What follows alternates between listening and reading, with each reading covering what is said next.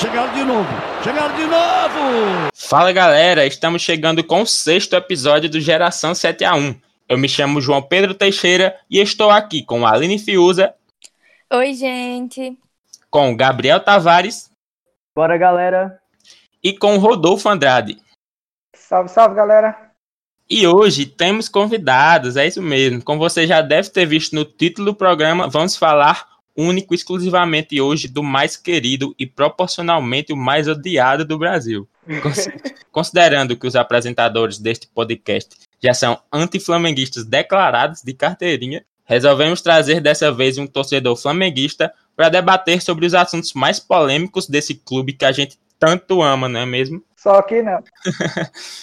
Estamos aqui com o nosso amigo Flávio Pontes. Fala, Flávio, beleza? Seja bem-vindo ao nosso campo de batalha, quer dizer, programa. oh, já para deixar claro, eu vim na paz do Senhor aqui. Obrigado pelo convite. terror no cara. Fico, fico, muito feliz aí pelo convite. Espero que temos um, um debate bem pacífico aqui entre a gente. tá, todo mundo em casa, relaxa. Então, Flávio, que tipo de torcedor flamenguista tu se considera? Tu acha que é um torcedor raiz? Como foi que você começou a torcer pelo Flamengo? Cara, minha família toda é flamenguista, velho. Então, assim, é um amor que eu acho que, assim como qualquer outro, outro time, é de pai para filho, tá entendendo? Então, meu pai é flamenguista, meu avô é flamenguista. E desde pequeno eu tava ali acompanhando, sofrendo muito, né? Porque eu sou de 99, então até 2009 a gente não teve muita vitória. e eu sou apaixonado, cara. É, no dia de jogo do Flamengo, é, a razão da minha ansiedade e felicidade, tá entendendo?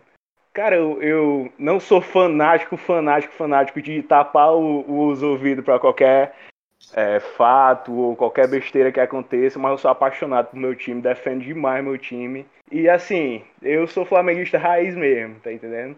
Raiz pra caramba. Tá lá em todos os momentos, né? Só daqueles que quando o Flamengo ganha tá ah, tá lá. De, de, jeito nenhum. Eu, eu estive de, de Arrascaeta a Márcio Araújo, então, cara. Justo, justo.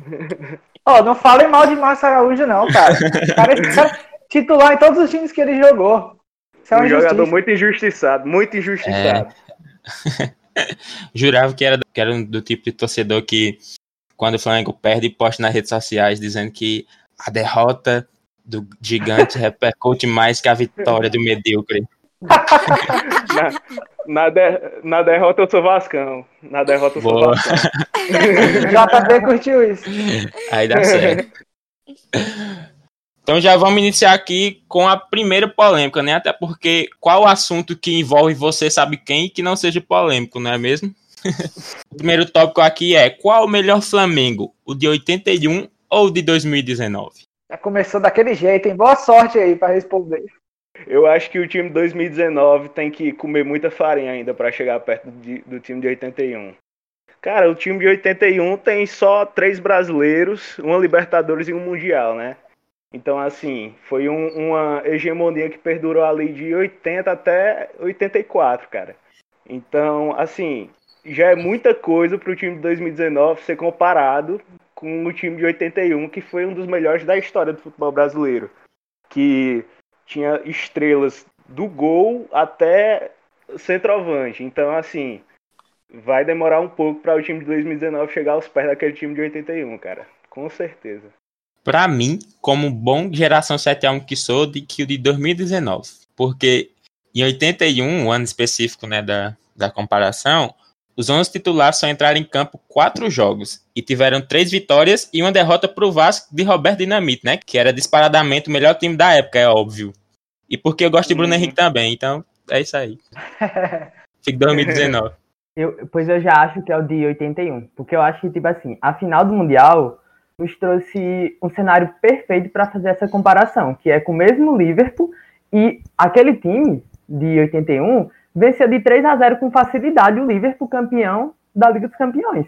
Enquanto de 2019, ele jogou bem, mas não jogou como o Liverpool de 81. O Liverpool, o Flamengo de 81. E, tipo assim, o que eu sinto, que não é só com o Flamengo, mas que os times brasileiros, eles enfraqueceram muito com o tempo.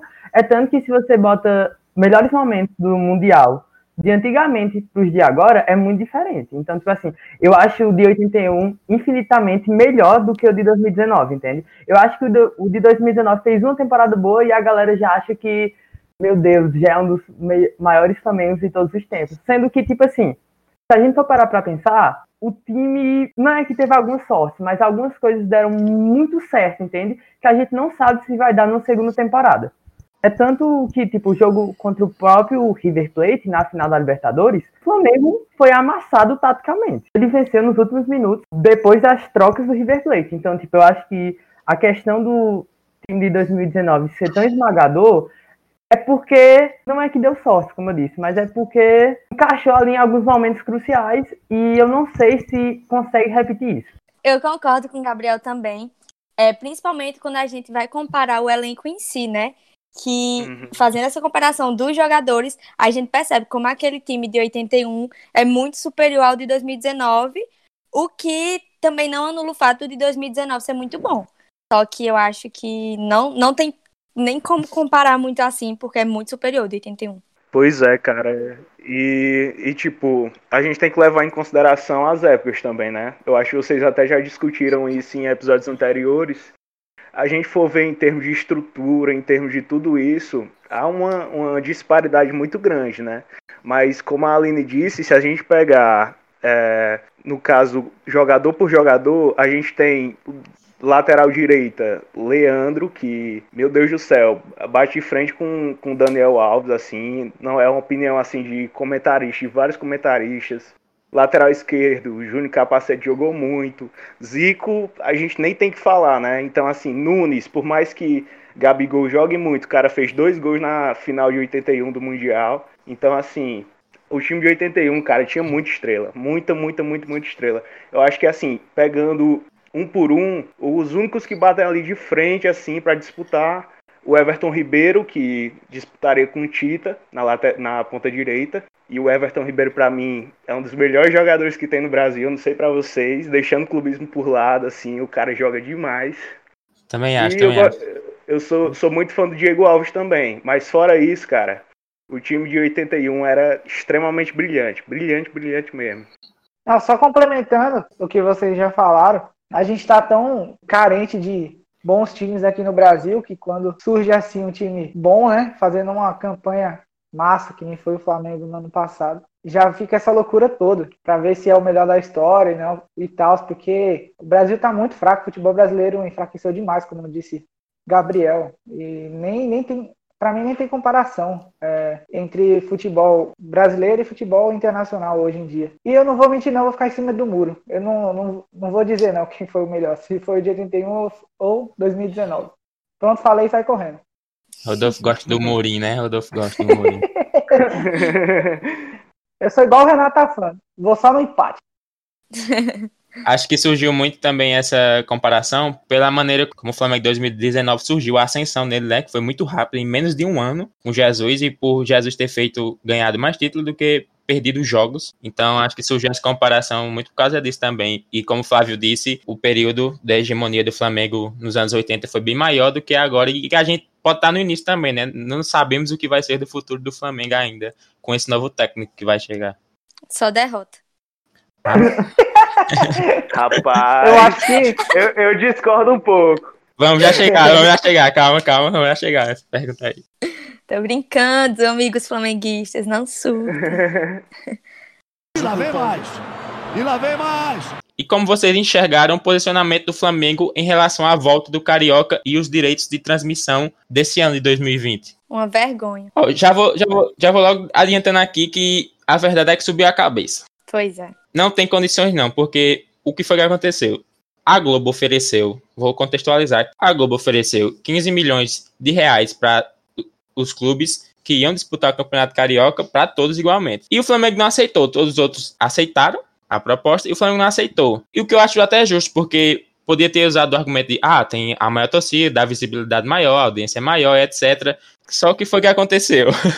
o Flamengo não pediu 16, 17, 20, 30 milhões de reais. O Flamengo pediu 100 milhões de reais para ser transmitido o Campeonato Carioca, o que é um absurdo, chegar a ser imoral. subiu muito a cabeça esse, esse, sucesso que o Flamengo acha que tá tendo aí. E realmente tá tendo, assim, tá a disparidade entre os outros, principalmente dos clubes do Rio. Tá uma diferença muito grande mesmo, que a gente já sabia, o Campeonato Carioca começou, a gente já sabendo o que ia acontecer, mas enfim, não, não desce para mim. 100 milhões é, é, é um absurdo.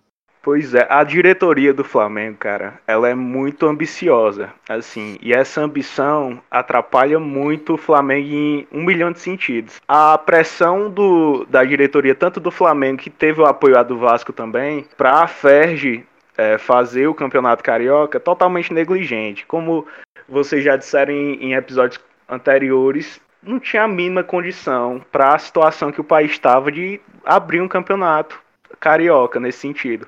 Primeiro campeonato que abriu no mundo, é, me falha a memória, vocês me corrijam se eu estiver errado, foi a Bundesliga, né? E a Alemanha já estava já tava em outra situação. Então, assim, tudo bem o Flamengo, o Flamengo querer é, voltar aos treinos, porque é um time que tem estrutura e é, fazendo os testes, tudo bem direitinho. E disso eu não tenho dúvida, mas querer forçar o campeonato e pressionando os times que, que são menores em termos de estrutura, que não estavam treinando, que não têm condições de fazer testes, por mais que a, a FERJ ajude de alguma forma. Então, assim, foi muito errado, muito errado mesmo. Mas, assim, eu concordo com, com o João Pedro no sentido da, de realmente o Flamengo tinha que cobrar a Globo, porque vamos comparar a audiência, é algo monstruoso. A audiência do Flamengo, o retorno que ele dá à Globo é gigantesco, mas 100 milhões também é brincadeira, pô. É, é sem condição. Só para contextualizar esse retorno do futebol carioca, é, quando teve o início das partidas no Rio, é, isso aconteceu cerca de duas semanas após o pico lá, lá no estado, né? Sendo que em outros seis países que foram mais afetados pela Covid, eles fizeram é, esse retorno do, do esporte em cerca de 70 dias depois. Ou seja, é completamente absurdo esse posicionamento, o retorno que foi, sendo que o Rio de Janeiro tinha mais de 8 mil mortes e 80 mil casos confirmados. É, até agora eu, eu ainda sou contra o retorno do, do futebol também, mas é, o fato do Flamengo, junto com o Vasco, terem encabeçado essa pressão para ter aquele retorno foi um, uma coisa muito vergonhosa ao meu ponto de vista. Uma questão puramente comercial puramente comercial, falou isso desde o primeiro programa que a gente fez, né, sobre é, o que seria do futebol no pós-pandemia e não estava na hora e nem está na hora e nem está perto de chegar na hora. E eu vou dar uma cutucada aqui, eu sei que o programa é do Flamengo, mas Vasco, pelo amor de Deus, né, que moral o Vasco tem para cobrar a volta do, de um campeonato, sendo que não paga nem os salários, né? O Vasco estava desesperado porque estava se afundando cada vez mais na dívida. Eu acho pior para o Flamengo, que está aí com dinheiro até para não sei aonde e insistindo. Pois é, e em relação a, a os direitos de transmissão também, é, também contextualizando, o Rodolfo Landim, junto com o presidente do Vasco, foi até o presidente da República, né, para fazer um MP para alterar a Lei Pelé, no caso, para é, dar o direito de transmissão para o clube mandante. Então, assim, é, vai o, o, projeto vai para o Congresso Nacional. O Rodrigo Maia, que é o então presidente do, do Congresso, diz que vai se interessar em debater sobre isso e, pelo que eu vi, ele vai querer botar para frente. Então, assim, é um, um, um assunto que tem várias divergências entre os amantes de futebol e principalmente os flamenguistas. Por quê? É, vai permitir que os times que já não tem contrato vigente com, com a emissora que tem a hegemonia, que é a Globo, no caso, é, vai ter uma, uma disparidade enorme dos, dos times que têm maior torcida para os pequenos, de fazer grandes contratos. Então, assim, isso daí aconteceu em Portugal, que Benfica e Porto hoje reinam o campeonato, que é totalmente sem graça. É, na Espanha do mesmo jeito. Então, assim, se os flamenguistas quiserem que é, tenha hegemonia de dos grandes times só no campeonato, é, esse é o caminho. Vai ser ótimo pro Flamengo. Agora, não vai ser bom para outros times, né? E vários times se mostraram a favor dessa MP que foi aprovada. É, é e, inclusive, que tu deu uma contextualização, inclusive eu achei incrível isso. Porque esse negócio em Portugal, eu, eu, sempre digo que vou usar no programa e nunca uso. É justamente isso, justamente isso que aconteceu em Portugal. Eu acho que, tipo assim, o Flamengo, depois que conviveu com Jesus, implementou muita coisa do Benfica no Flamengo, entende? Então eu acho que, tipo, isso resulta tanto em resultados bons como em resultados ruins. O que eu acho de, dos direitos de transição é que é, a gente, sim, precisa repensar como é feito os direitos de transição aqui, porque as televisões hoje mandam no futebol brasileiro, como sempre mandaram, e tipo, ok, não tem como ficar assim minha crítica ao Flamengo em relação a isso é como foi feito tudo isso. Porque, primeiro, ele transmite o jogo apoiado no MP. Aí depois, quando foi ter a final do Carioca, tipo, teve a final do turno e depois teve a final do Carioca geral. Que o mando. Aí foi no primeiro jogo que o mando de campo era do Fluminense. O Flamengo tentou se meter pra tentar transmitir o jogo. Então, tipo assim, o que eu acho que o Flamengo tem que ter é coerência, de tipo assim, ok, eu vou me sustentar na MP para transmitir o jogo. Então, eu não posso transmitir o jogo do Fluminense. E o que o Flamengo fez foi tentar dar um desperto, tentar mandar no futebol brasileiro e transmitir o jogo. Exatamente. Eles não transmitiram. Mas aí houve a tentativa. E eu, isso que eu achei mais assim, isso foi minha grande crítica. Não que tipo a gente não precise repensar isso. O que eu acho que é, o que eu acho é que sim, a gente precisa repensar, mas de que maneira e como é que vai ser feita essa transição? É tipo aquele meme, o novo meme do Pernalonga comunista, né? O jogo do Flamengo é do Flamengo. E o jogo do time adversário é o nosso jogo. É o nosso. e lá vem eles de novo. Olha só que absurdo. E o futuro do Flamengo, hein? Pós saída de Jesus. O que será do futuro do Mengão para vocês? Eita, nós agora vai.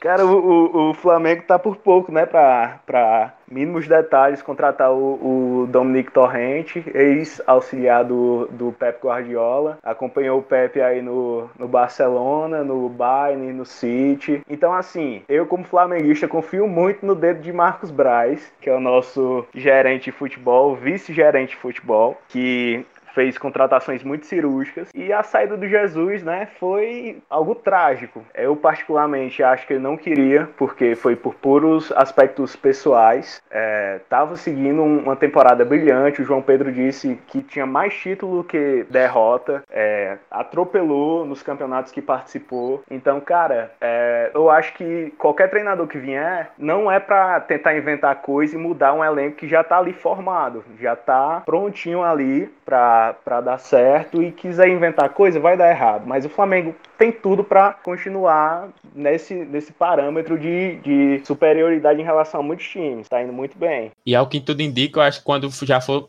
for ser postado esse episódio, já vai ter oficializada a contratação do Dominique, né? Que a minha torcida, para quem, como todo mundo já sabe, é para que o Flamengo se afunde bem muito, né? o, o que não vai acontecer.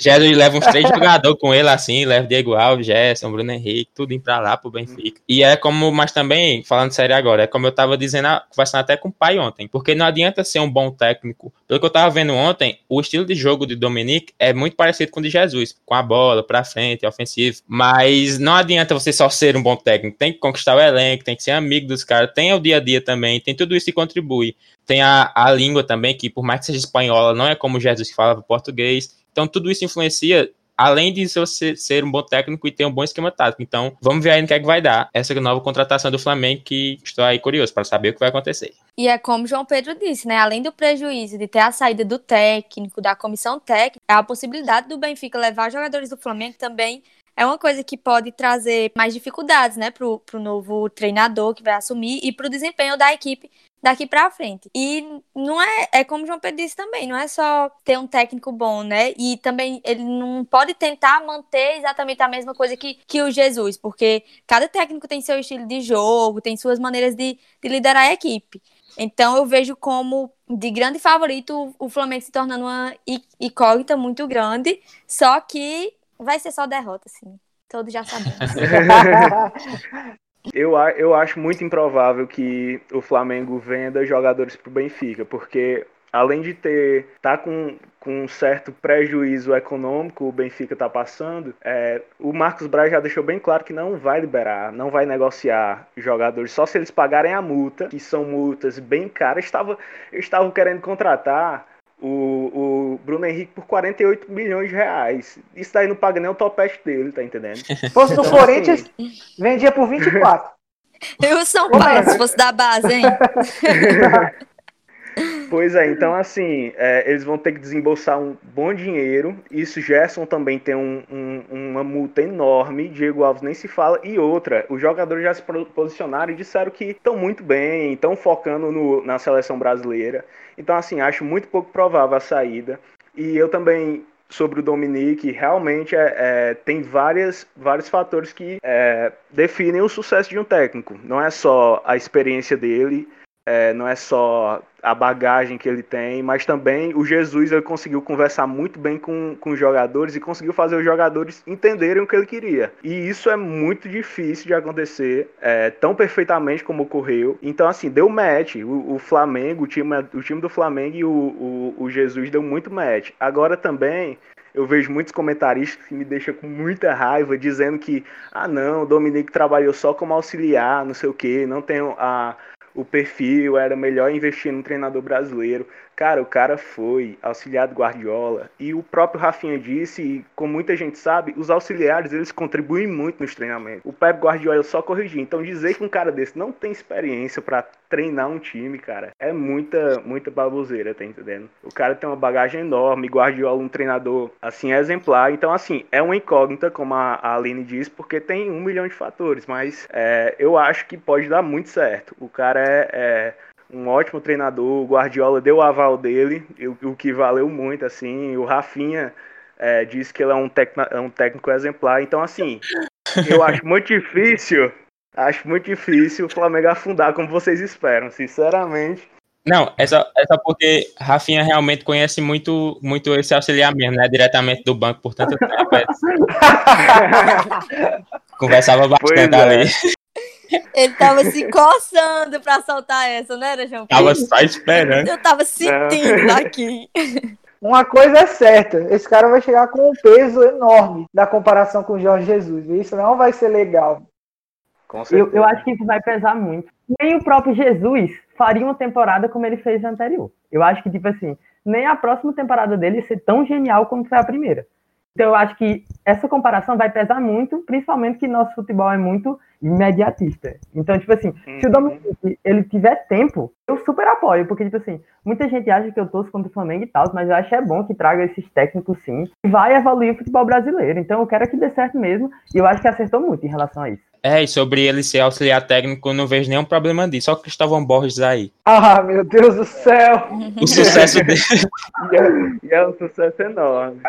É, claro. E tem, e tem muito, muito é, técnico brasileiro e comentaristas alfinetando, dizendo, ah, porque aqui no, no Brasil tem muito técnico bom. Cara, é...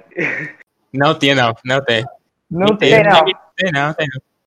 Pelo amor de Deus, é, é, a gente vê o, o São Paulo e o Jesus estiveram no topo do, do Campeonato Brasileiro ano passado, e o São Paulo é ainda mais difícil que não tinha um elenco tão poderoso quanto o Flamengo tinha, e conseguiu é, tirar resultados incríveis ali com, com o trio do Soteudo. É, então, assim, é, eu acho que vai ter essa tendência cada vez mais. Eu acho que quatro times hoje é, brasileiros têm técnicos estrangeiros comandando as equipes. Então, cara, é, o Flamengo se adaptou a esse estilo europeu de se jogar e os times estão mais, estão cada vez mais tentando se adequar a esse estilo, porque, como vocês disseram, a gente está com futebol muito, muito ultrapassado em relação a muita coisa, aquela mesma regra, aqueles mesmos dinossauros do, do comando brasileiro rondando os times e então assim a gente precisa inovar, cara, a gente precisa trazer técnicos novos, até para inspirar os técnicos que já tem aqui a se inspirarem nisso daí, tá entendendo? A, a seguir esse caminho.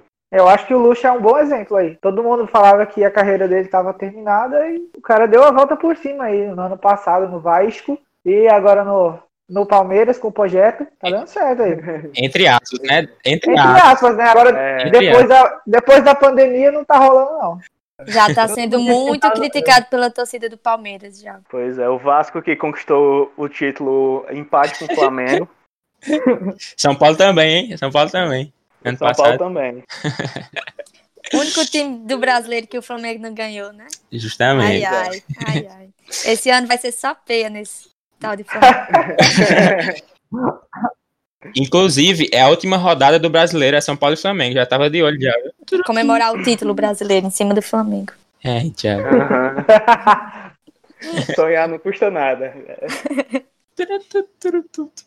Lá vem ele de novo. Vou usar como áudio oficial agora. E agora, entrando nas polêmicas históricas do Flamengo, já começa com uma braba aqui. Yeah! Porque o ataque dos sonhos de 95, formado por Romário, Sávio e Edmundo, não deu certo em pleno ano do centenário do clube. Cara, o, o, o Romário já se posicionou sobre isso, o Sávio também tinha muita vaidade e não adianta de nada ter um ataque espetacular. O Romário, no auge da sua carreira, é, veio pro Flamengo, tava aquela expectativa. Foi um, um trio é, que durou só seis meses e que tinha muita vaidade ali, não tinha um comando bom dentro do, do time, é, não tinha um técnico bom. Chegaram a contratar o, o, o Apolinho, se eu não me engano, que era jornalista, para ser técnico. Então, assim, é, não adianta você ter craques, cara, dentro de um time e não ter toda a estrutura por trás, estrutura física, não tinha. O resto do elenco também não era espetacular. Então, ficou só no, no nome, né? Pois é, fizeram com a Paulinho, assim como o João Saldanha em 70, com a seleção brasileira, né? Que ele não era técnico botaram ele, ele é comentarista esportivo. E acabou saindo meses antes da Copa, aí Zagallo assumiu e o Brasil foi tricampeão. Mas enfim, pelo que eu. Era exatamente isso que Flávio estava falando mesmo, porque eu vi uma, uma entrevista do Sávio, e pelo que ele falou, era como se o Flamengo de 95 fosse a Argentina da época, sabe? Porque tipo, se falava do ataque dos sonhos, porque realmente era só o ataque mesmo. Não tinha, não tinha um elenco qualificado, não tinha um comando técnico também, uma boa gestão e tal. Mesmo Romário tendo chegado no clube como bola de ouro. O ano que o jogador foi o melhor do mundo, voltar para um, um, time no Brasil, né? Não, acho que nunca mais isso vai acontecer. Então foi exatamente isso aí mesmo. Foi seis meses de puro desastre pro time e pra torcida, mas e de muita alegria ao mesmo tempo entretenimento pros adversários, né? Com certeza. Pai achava o máximo assistir o jogo do Flamengo. Quase caiu, hein? Na tentativa de formar um time muito bom, é, ele, o, esqueceram do equilíbrio, né? O presidente do Flamengo, que na época era Kleber Leite, ele gastou tanto dinheiro no ataque que acabou deixando de lado a defesa, o meio de campo. E aí o time ficou vulnerável e a gente tá cansado de saber que, que não é suficiente investir só em um setor, né? Tem que ter o time todo completo, bem equilibrado. Até o banco de reserva tem que ser bem estruturado também. Exatamente. Você vê o Corinthians aí, tem a zaga com Gil e a Velenda, mas não tem quem, quem faça os gols, cara. E não tem quem faça os passos pros atacantes, meu Deus do céu da sofrência. Tem sim a Vela e Gil, que foram que fizeram os gols nos últimos dois jogos. Foi quem fez o gol do Corinthians nos últimos dois jogos, aí, os dois zagueiros. Pra mim, Gil é o atacante do Corinthians. Eu tô descobrindo que não é agora. Dá a camisa de Jô ali, ó. Dá pra pensar, dá pra trocar. Finge que é Jô ali, eles até se parecem. Bota o Jô na zaga e o Gil no ataque, fechou. É. Agora, tem um negócio que a gente tem que levantar também sobre o ataque dos sonhos. Porque eu acho que deu errado porque não era o verdadeiro ataque dos sonhos. Porque, para mim, o verdadeiro ataque dos sonhos é o Império do Amor, que é Wagner Love e Adriana. Para mim, muito melhor. Muito melhor. É porque eu acho que foi formado depois que eles chegaram no Flamengo, não? E aí, no caso de Sávio Romário, como eu disse, Romário chegou como estácio de me... né? está, é, estácio melhor do mundo já. Para eles já eram os top do Brasil e eles chegaram no Flamengo já no auge já. Acho que por isso que trataram e flamenguista é emocionado, né? Cá pra nós. Aí. Não, gente, a gente já, já sofreu muito, cara. Então, assim, qualquer expectativa a gente é sonhador mesmo, tá entendendo? São Paulino é do mesmo jeito, né? Mas, pô, vamos, vamos combinar. Com Romário e Edmundo ali, Sávio, com seus 20, 21 anos, comendo a bola, a expectativa era grande, assim, pra sair gol pra caramba, mas não eram contratações pontuais, são, eram três caras que jogavam basicamente na mesma posição. É, tudo bem que o Romário já jogou tanto como centroavante como nas duas pontas, mas além tinha aquela vaidade, tinha a falta daquela conversa. Então, cara, não adianta, não adianta mesmo. A expectativa era muito grande, mas a realidade é que dos 12 jogos que Romário, Edmundo e Sávio jogaram juntos, o Flamengo perdeu 4, empatou 5 e ganhou só 3 jogos. Um aproveitamento de 38,8%. Decepção. Saudades do que a gente não viveu aqui. e lá vem mais. E lá vem mais. E agora mais uma polêmica aqui que eu acho que, para mim, é a maior imoralidade da história do futebol. Foi esse jogo da Libertadores de, de 1981, Flamengo Atlético Mineiro. Para mim, é a minha maior indignação. Eu vim nascer só 19 anos depois, mas quando eu soube dessa história até hoje, se você, inclusive, Se você pesquisar no YouTube o maior roubo da história do futebol mundial, o primeiro vídeo que aparece com mais de um milhão de visualizações é esse jogo do Atlético Mineiro e Flamengo. Eu ia dizer isso, João Pedro. Nossa, mano. Eu fiquei. É, é, muito, é muita indignação para uma pessoa só. Inclusive, contextualizando aqui para vocês o que aconteceu: Flamengo e Atlético Mineiro estavam jogando o jogo de desempate que valeria a classificação para a semifinal da Libertadores daquele ano de 81. Inclusive aí, ó, 2019 também, o, volta na primeira pergunta, qual o melhor clube? Teve essa ajudinha aí de 81 do Flamengo, que a gente não sabe o que aconteceria nesse jogo aí. Pois é. Joguei no ar.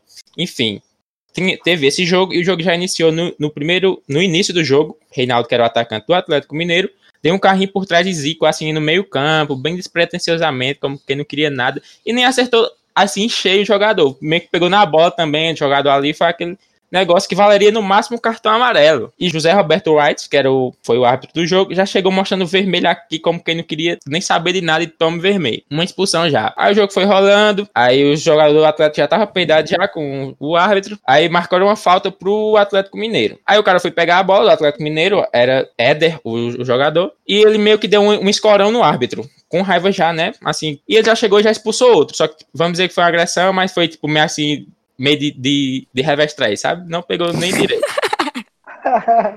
expulsou de novo. Aí foi que começou o fuzuê, confusão generalizada. O árbitro expulsou mais dois jogadores do Atlético Mineiro, fez, somou quatro. E depois disso expulsou todo o banco de reserva do Atlético Mineiro nessa confusão também. E os do Flamengo continuaram intacto, intacto. Nenhum expulso, todo mundo tava brigando em tudo e nada. Quatro expulsos. Aí o jogo voltou. O Atlético com sete em campo. A ver se mais uma expulsão. Acabava o jogo e o Flamengo ia pro WO, e foi exatamente isso que aconteceu. O árbitro expulsou mais um jogador do Atlético Mineiro, depois que o goleiro do Atlético não queria mais jogo também, né? Tava todo mundo com raiva já, se jogou no chão fazendo uma serelada, dizendo que tava machucado, e o árbitro chegou, e o jogador deve, não aparece no som, mas ele deve ter dito algumas coisas pro árbitro lá, que todo mundo tava com raiva já, expulsou mais um, como quem não queria nada também, acabou o jogo ali, não terminou os 90 minutos e o Flamengo ganhou por WS partida. Então, resumindo, eu não, eu não, vou mais nem falar mais nada aqui para não falar o que eu devo.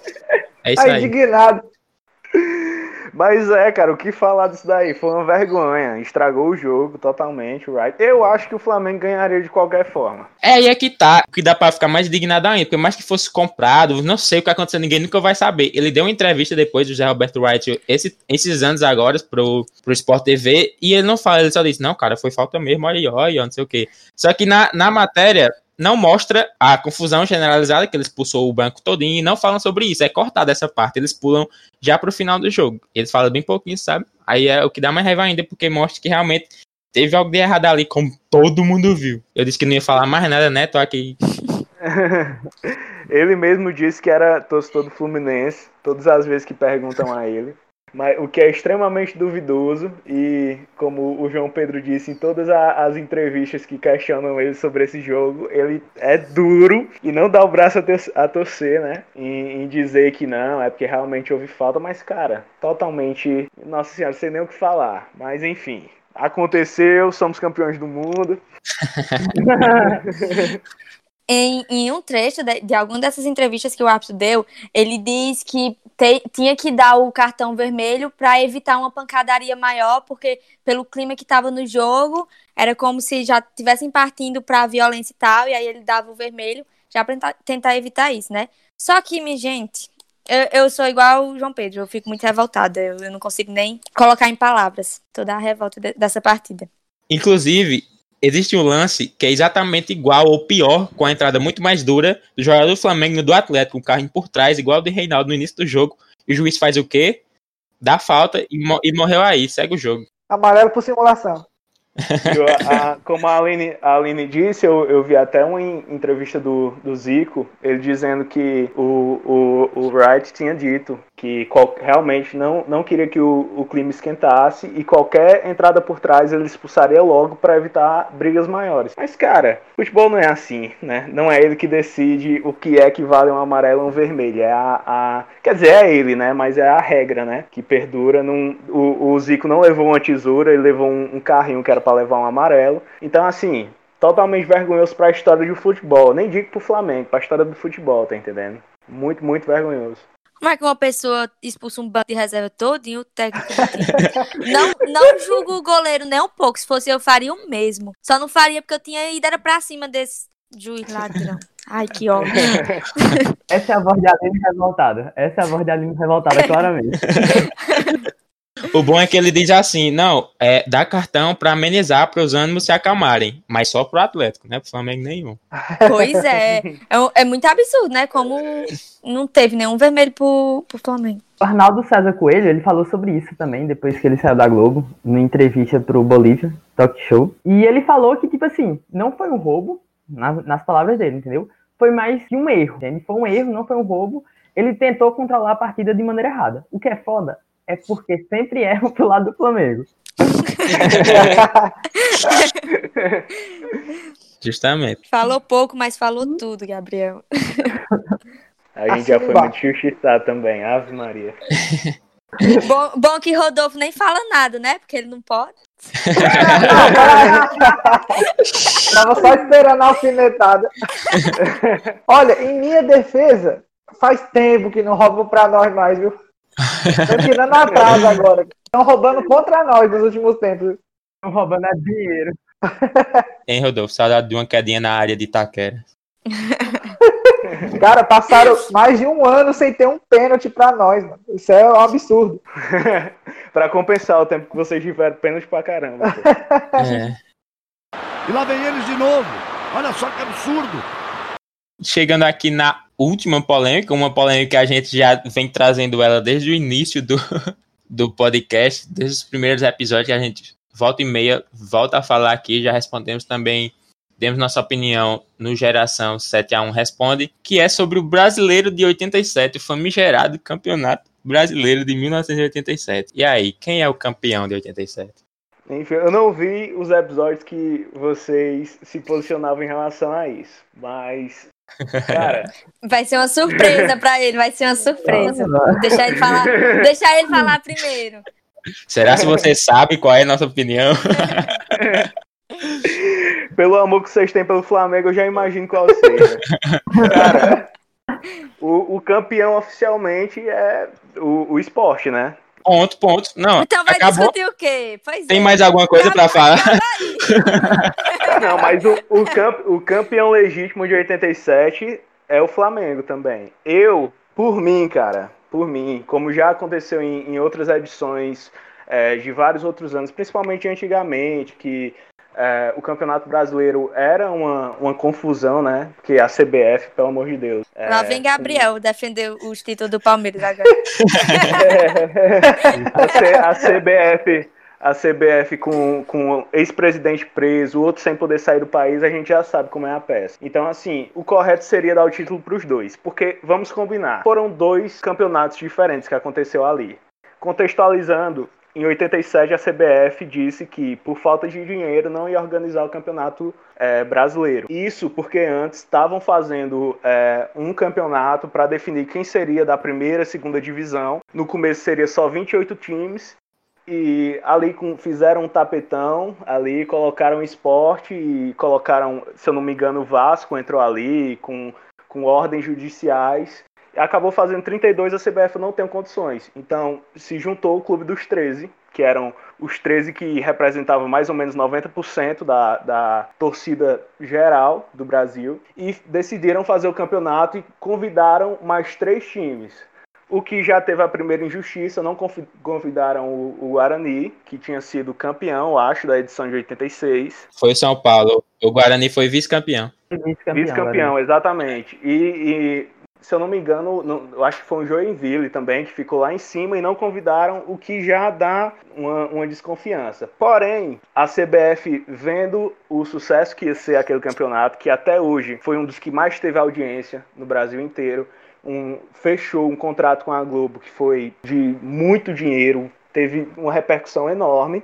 A CBF disse, cara, vou me meter nisso daí e entrou ali com módulo é, verde e amarelo, criou quatro módulos e disse que queria fazer o cruzamento do módulo verde com amarelo. O verde, no caso, seria os times da Copa União, para decidir quem ia ser o campeão, tá entendendo? Só que em nenhum, dos, em, em nenhum momento houve unanimidade em relação a, a o Clube dos 13 participar desse cruzamento. O, a pessoa que assinou foi o ex-presidente do Vasco, eu, eu, esqueci o nome, o Eurico Miranda. Deu meio que uma traiçãozinha ali com o Clube dos 13, participou na surdina da reunião com a CBF e assinou dizendo que concordava só que quando foram fazer o levantamento, nenhum dos clubes dos, dos 13 tinha feito aquilo ali. Então, assim. Pois é, mas assinou foi... eles que lutem, né? ah, não. Mas era, era, uma, era uma decisão para ser na unanimidade. O Flamengo foi, bateu de frente. Eu acho que a, a, a, final contra o Internacional passou em cima do São Paulo, passou em cima todo mundo, conseguiu. Não dá para apagar a imagem do torcedor flamenguista, daquele Maracanã, o Zico levantando. É, a taça, aquela emoção de campeão de 87, assim como não, também não dá para apagar a memória do, do torcedor do esporte que também estava ali como campeão, tá entendendo? Então, assim, o Flamengo só não é considerado porque não, não lutou mais na justiça, sinceramente. E, assim, no, no módulo amarelo, é, foi tão loucura que a final do módulo amarelo entre Guarani e Esporte terminou nos pênaltis de 11 a 11 e decidiram é, declarar o esporte, o esporte campeão, contrato assim, não, vamos botar o esporte campeão aí, vai ter a troca de módulo mesmo. Então, assim, vamos combinar, galera. É, os horários marcados dos jogos no regulamento da CBF, da, da Copa União, do Clube dos Três, era diferente. Eram dois é, regula regulamentos diferentes. Porsche entrou com, com ação judicial dizendo que era para ser decretado campeão. E quando foi feito o levantamento de todos os títulos em 2010, era para de ter decretado o Flamengo campeão também, tá entendendo? Fica até meio eufórico aqui falando sobre isso, porque dizer que a gente não é campeão é sacanagem. Não, vamos combinar mesmo, vamos, vamos combinar assim como foi combinado na época, né? Porque, como você mesmo disse, Eurico Miranda, que era o representante do Clube dos 13, ele estava ali representando. Ele fez sem ninguém saber o acordo com, a, com o módulo do esporte, a CBF? Fez mas está lá assinado porque ele já era, foi considerado pelos todos os clubes dos 13, que eram o foi feito campeonato com os clubes de maior ranking, né, que estavam primeiro no ranking, né, os 13 primeiros, e teve o, convite dos outros de outros três clubes para concluir os 16 e fazer o campeonato, mas teve o acordo porque até os anos 2000, início dos anos 2000, antes de começar os pontos corridos, existia muito disso de mudar o regulamento assim no decorrer do campeonato. E era uma coisa que era, para o contexto atual, é uma coisa absurda isso, mas pro contexto da época, era uma coisa normal, porque acontecia todo ano sempre. A CBF mesmo disse que não queria é, se meter, acabou se metendo depois e fez o um acordo com o Clube dos 13, que era representado por Eurico Miranda. Então, se o acordo tá lá no papel, se o acordo tá lá no papel, o esporte ganhou um módulo, o Flamengo ganhou outro módulo. E no, no regulamento diz o quê? Que é para disputar para ver quem vai ser o campeão. E um time não se recusar a jogar, é WO e é campeão. Não teve o WO na Libertadores de 81? Teve o WO no Brasileiro de 87 é isso aí mesmo. Eu vou mais além vou mais além em relação a isso. Porque, tipo assim, eu acho que o Clube dos 13 é um dos maiores golpes da história do futebol brasileiro. Porque não tem nenhum direito dos 12 clubes mais ricos, que tem mais torcida, chegarem dizer, e organizarem um campeonato e dizerem que é um campeonato brasileiro. Assim, tipo, isso não existe. Não, não funciona assim, não funciona assim. Tipo, é, eu pego as 12, 12 pessoas mais ricas e vou botar só elas para concorrer ao prêmio de melhor brasileiro. E, tipo, o campeão tem que ser dentro desses 12. Então, tipo assim, eu acho que até o Clube dos 13 é problemático. Porque o Clube dos 13 acabou destruindo o futebol nordestino, que era, tipo, tão forte naquela época. Então, para mim, nenhum multiverso o Clube dos 13 devia ter existido e ter fechado um campeonato dizendo que era o campeonato brasileiro. Mesmo a CBF tendo os problemas que ela tinha, ela era a Confederação Brasileira de Futebol. Mas era, por, mas era justamente por causa disso, porque a CBF não tinha dinheiro, não ia ter Brasileirão naquele ano, entendeu? Mas aí, mas aí faria outro campeonato sem ser o campeonato brasileiro de futebol. Não, faria o quê? O campeonato do Clube dos 13. É, inventava um nome especial lá. Mas não o campeonato brasileiro, porque quando tu não dá condições minimamente justas para equipes competirem, você não tem um campeonato. Para mim, eu já disse isso, inclusive, quando a gente estava falando sobre isso. O Guarani é muito mais campeão do que o Flamengo. E eu disse que o, o campeonato de 87, para mim, tem dois campeões, que é o Esporte e o Guarani. Para mim, o Flamengo, tipo, traído de gaiato. Tava esperando o Gabriel falar isso. de jeito nenhum, cara. Eu, achei, eu acho muito errado dizerem que a, a, a Copa União, o Clube dos Três ali representava a primeira divisão. Não era, porque o Guarani não estava ali. Foi um, foi um erro gigantesco, tá entendendo? Então, assim, é igual os flamenguistas dizem. É, como é que um time vai ser campeão da Série A de, de 87 se foi rebaixado em 86, tá entendendo? Então, assim, é, ele tá, foi ali no tapetão que o, o esporte se meteu. É, antes da, da, da CBF fazer o, o Brasileirão, existiam vários sim, campeonatos que, quando teve a contagem em 2010, foram considerando, ah, vamos considerar isso aqui como campeonato brasileiro, assim. Então, a Copa União realmente teve esse, esse, pecado de não convidarem todos os principais clubes e fez esse o Flamengo é campeão da Copa União. Mas assim era para ser era para ser considerado pelo time que tinha e, e por ter passado em cima do, dos maiores times eu acho que com certeza pelo amor de Deus Flamengo contra esportes e que ia ser expulso por bullying, de tanto entortar a gente ali, tá entendendo? e, e por que não jogou? É isso que mais me deixa puto. Por que não jogou? Não, é, eu também, eu também queria que jogasse, queria demais, assim, pra, pra acabar com isso. E, e jogadores pediam para jogar, vamos jogar isso daí para acabar esse negócio. Mas a, a diretoria achou é, correto não fazer isso. Estavam revoltados com o Eurico, porque quem estava é, organizando, encabeçando aquilo ali, era tanto o técnico do São Paulo, o técnico, é não, o presidente do São Paulo quanto do Flamengo. O Eurico ali, como Vascaíno, se meteu de. sei lá, tá entendendo? E, e assim, eu, eu, não vou falar a palavra não, e lascou o Flamengo, tá entendendo? Então, porra.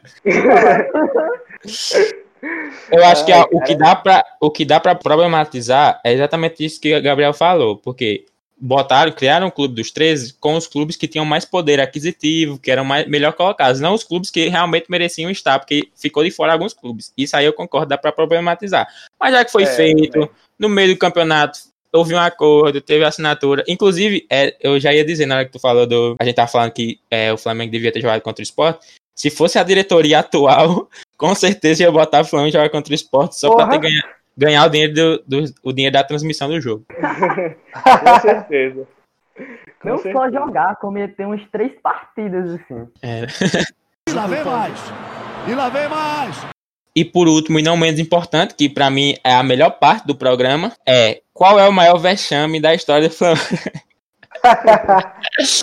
qual é o vexame da história do Flamengo? A Libertadores de 2008, ou a Copa do Brasil de 2004. E já contextualizando aqui para vocês, a Copa do Brasil de 2004 foi um vice-campeonato do Flamengo em pleno Maracanã para o Santo André, que até então só tinha o um nome mesmo, Santo André, não tinha nenhuma tradição, nada, ninguém conhecia praticamente o Santo André na, na vida, assim, do mundo do futebol. Quem acompanhava não conhecia o Santo André. Você tem a noção do nível do Santo André. E a Libertadores 2008 foi uma oitavas de final contra a América do México, que o, no primeiro jogo o Flamengo ganhou por 4 a 2 lá no México e já estavam com clima de oba-oba pro segundo jogo. Fizeram uma festa antes do segundo jogo no Maracanã pela despedida de Joel Santana, que depois daquele jogo ia treinar a África do Sul. E o Flamengo já estava como já estava classificado já, vamos jogar aquele jogo só para cumprir tabela e acabou tomando três gols do América do México foi eliminado em pleno Maracanã também. Então, para vocês, qual foi a maior dessa maior vexame da história do Mengão?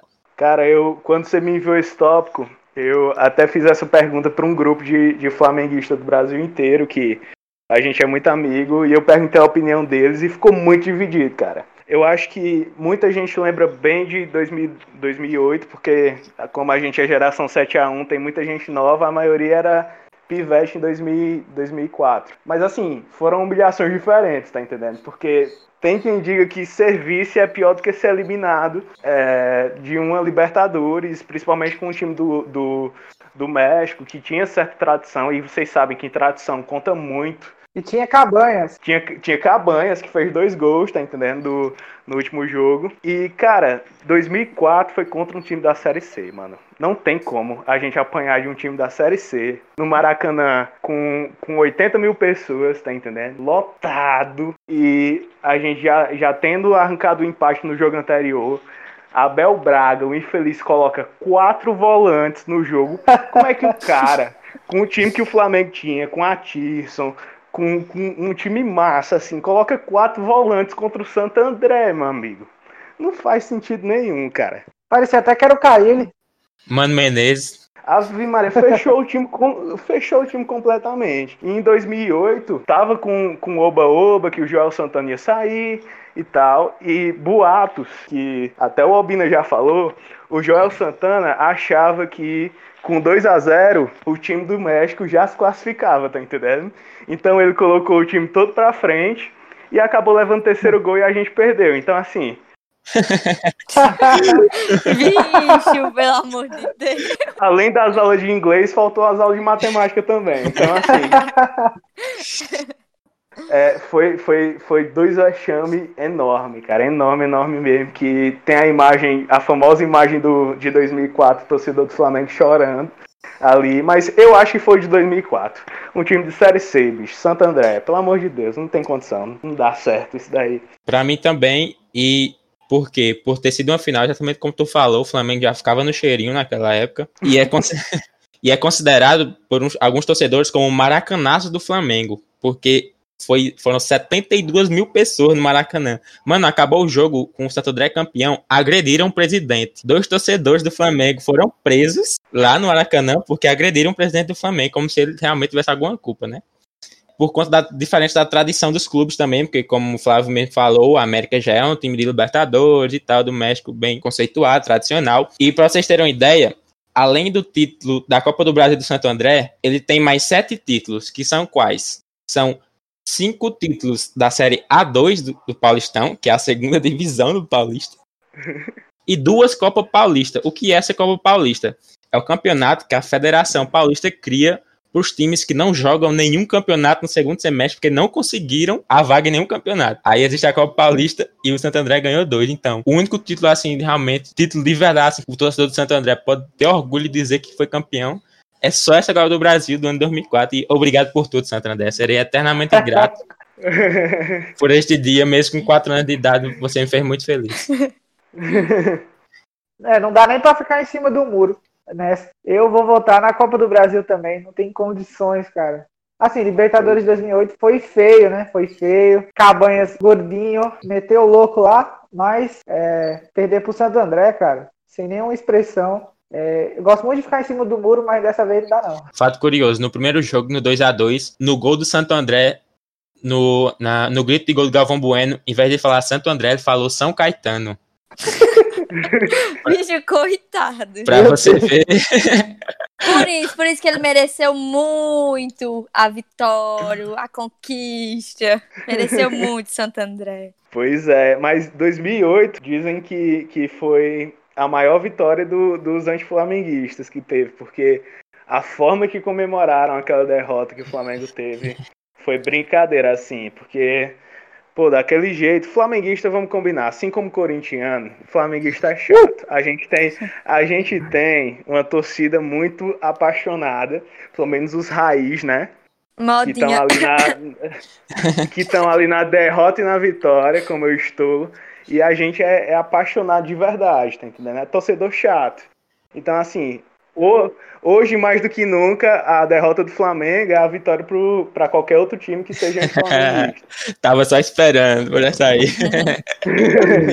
Não, mas mais chato que os raiz são os que só estão lá, que viraram, que viraram flamenguista ano passado, e quando o, o, alguém vai falar algo do Flamengo, eles falam, só escuta o choro dos antes. É.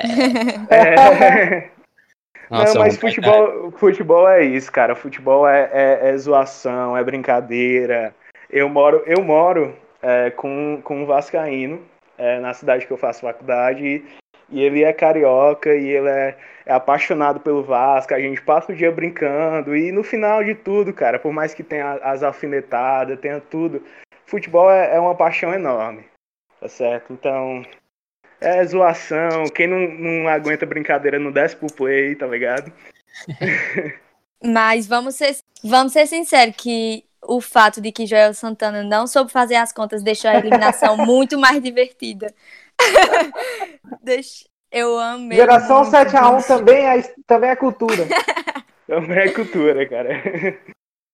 É, eu acho que são duas humilhações bem diferentes. Eu tendo a ficar com a a da Copa do Brasil, porque era, meu amigo, enfrentar os times mexicanos na Libertadores não, não é fácil, não, assim. Porque a gente acha que é, mas eles sempre são muito bons. Mas eu acho que, tipo, eu acho que tem um terceiro vexame que é muito pior, porque esses outros vexames a gente resolve dentro de campo. Mas o posicionamento sobre forçar, sobre forçar a volta do futebol, esse posicionamento da diretoria, se voltar a volta do futebol, com certeza são os maiores, com certeza são os maiores vexames, porque o resto a gente resolve dentro do campo. Isso a história cobra. Cara, a, a diretoria do Flamengo é, realmente tem posicionamentos que, que deixa, assim, boa parte dos torcedores que, que são contra o governo, principalmente, muito decepcionados, tá entendendo? Porque o Flamengo ele tem essa, esse espírito de ser o time do povo, tá entendendo? Ser o time da, da favela e assim, quem povoava o estádio, quem tornou o Flamengo gigantesco da forma que é hoje é o povo, tá entendendo? Então assim, é, não só o posicionamento quanto a volta do Carioca, é, como às vezes o direito de transmissão, a forma que foi, como várias coisas assim, decepciona, tá entendendo? E assim, o Flamengo é, é bem maior do que do que qualquer dirigente que esteja. A gente agradece muito a, a parte econômica do Bandeira de Melo, mas vários posicionamentos assim não condizem com, com o que a gente espera. É, eu fico com a Copa do Brasil também, porque era o Maracanã lotado. E Flamengo passando vergonha na Libertadores não é nenhuma novidade, né? Então. eu falei que esse povo tá, afiado, tá afiado hoje, cara. Ah, não, mas as coisas vão mudar. Eu só tô esperando os próximos anos. Ah, eu, eu, espero que vocês me convidem para a edição de um ano desse programa aqui, para a gente ver qual vai, qual vai ser a realidade. Vai ter volta. É marcado, viu? Tá, vai, vai ter. ter. Vai ter um vexame maior pra gente comentar aqui juntos. Geração 71, a revanche. já tem o nome do episódio, já.